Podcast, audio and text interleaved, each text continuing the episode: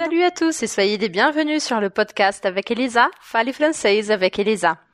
No podcast de hoje, a gente vai fazer um treino de pronúncia.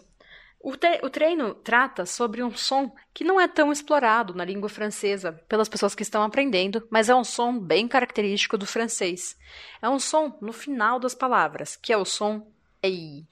EI. E vamos treinar e entender como fazer esse som.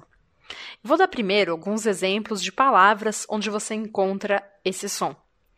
Orteil, bouteille. Bom, o que são essas duas palavras? Orteil é o dedão do pé, uma palavra bem específica.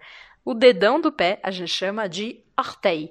Aliás, todos os dedos do pé a gente chama de orteil. A gente não costuma falar les doigts du pied, os dedos do pé, mas les orteils, les orteils. E esse som se escreve, essa palavra se escreve O-R-T-E-I-L. Então você percebe que o som EI do final da palavra se escreve E-I-L. Agora vamos a outra palavra que eu apresentei para vocês. Bouteille. Bouteille. Essa é uma palavra no feminino e significa garrafa. Uma garrafa. Une bouteille. Par exemple, une bouteille de vin, uma garrafa de vinho, une bouteille de vin. Bom, essa palavra, como por ser feminina, se escreve de uma forma levemente diferente. Eu vou soletrar em francês. Je vais épeler. B O U T E I 2 L E. Bouteille. Bouteille. Como fazer então esse som? Muitas vezes as pessoas acham que tem que falar bouteille, pronunciando o L marcado, mas não é assim.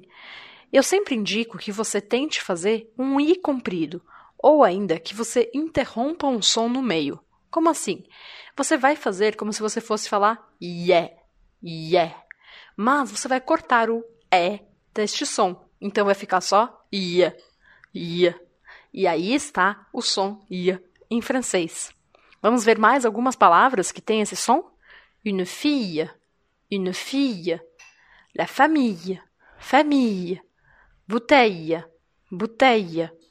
Orteil, orteil. Será que você lembra de outras palavras com esse som? Espero que sim. Então agora chegou a hora. Tente pegar o seu caderno ou mesmo o seu celular e anotar todas as palavras que você lembre que terminam por eia, lembrando que pode ser feminino ou masculino. Et on y va. Merci beaucoup et à la prochaine.